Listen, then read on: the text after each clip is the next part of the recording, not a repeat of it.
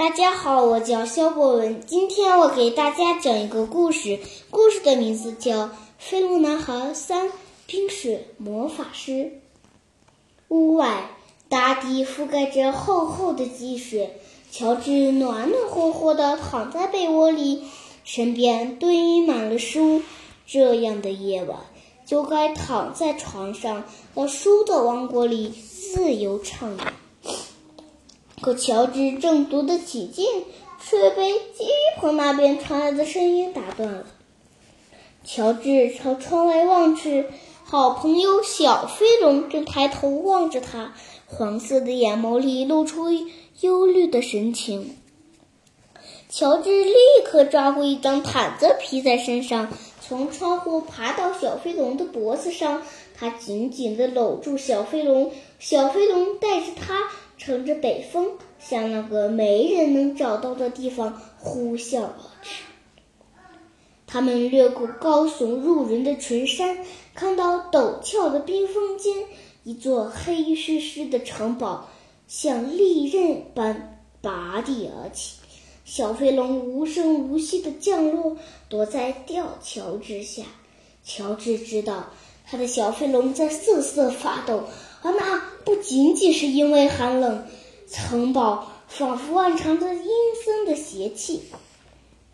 乔治独自走进城堡庭院中，一只浑身漆黑的喷火龙在守护着城堡。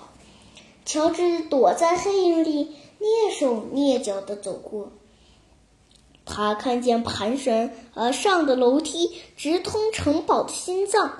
楼梯的尽头是一扇厚重的木门，乔治用力将它推开。乔治不敢相信眼前的一切，一层又一层的架子上面端端正正的摆放，摆放着一个又一个巨大的蛋，蛋壳外面结着冰霜，每个下面都细细的标着名字。从红冠棘背龙到尖吻动之龙，这全是龙蛋，只有一个位置上空的，空着，上面标写着“小花顶红，罕见珍稀品种”。这时，乔治听到楼梯上传来脚步声，吓了一跳，赶紧躲在一个巨大的蛋旁边。一个胡须挂满冰霜的老魔法师走进密室。空气霎时间变得冰冷刺骨，乔治不由得浑身上下打了个激灵。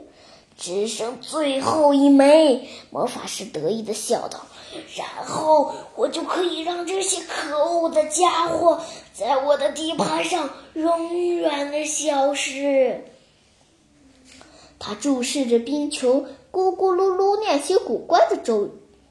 乔治看到冰球中浮现出围绕城堡的群山，魔法师在丛山峻岭中搜索，不放过每个山间与河谷。在群峰之巅，一棵大树盘错苍天，树杈间有一个龙巢，一颗橘色的蛋发出耀眼的光芒。可算找到你了，我的小美人！魔法师阴阳怪气地说道：“我的龙蛋收藏总算大功告成了。”魔法师冲下楼梯，跑到院子里，爬上黑龙。乔治从窗户探出身子，朝小飞龙打了一个呼哨。小飞龙从窗户经过的刹那，乔治纵身跃上他的后背。他们远远地跟着黑龙，很快。乔治就看到了那棵盘错苍天的老树。哦不！魔法师已经爬到龙巢所在的树杈，眼看就要够到那颗龙蛋。乔治计上心来，他把毯子张开，当做大网，嗖的一下，一把将龙蛋从魔法师冰冷的魔爪中夺，魔爪中夺走。这是一场多么动人心魄的追逐！黑龙朝他们喷火了，火球呼啸着从乔治耳边经过，撞击在岩壁之上。乔治的小飞龙左躲右闪，想要避开火球的袭击，可他一不留神，还是撞上了山崖。幸运的是，乔治和小飞龙落在了雪地上。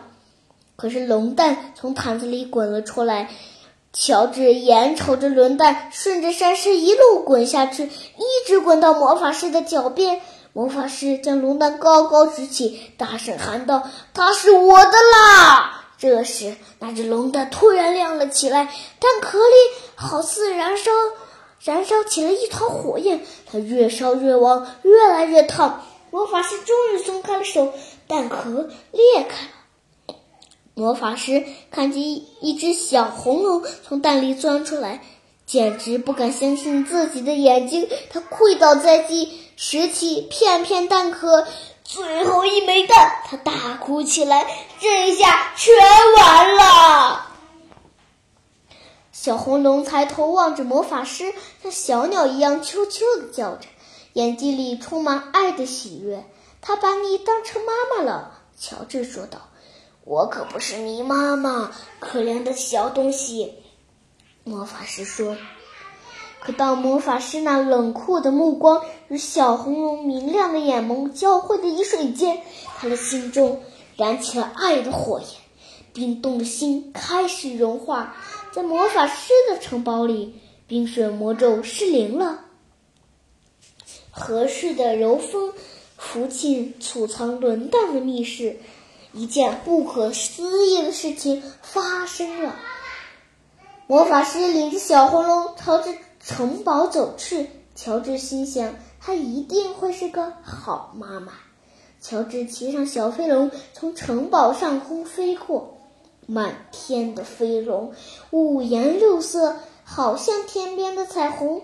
乔治踏上了归家的旅程，在那个没人能找到的地方，飞龙们又可以自由自在的飞翔了。乔治的心里是多么的高兴啊！谢谢大家，我的故事讲完了。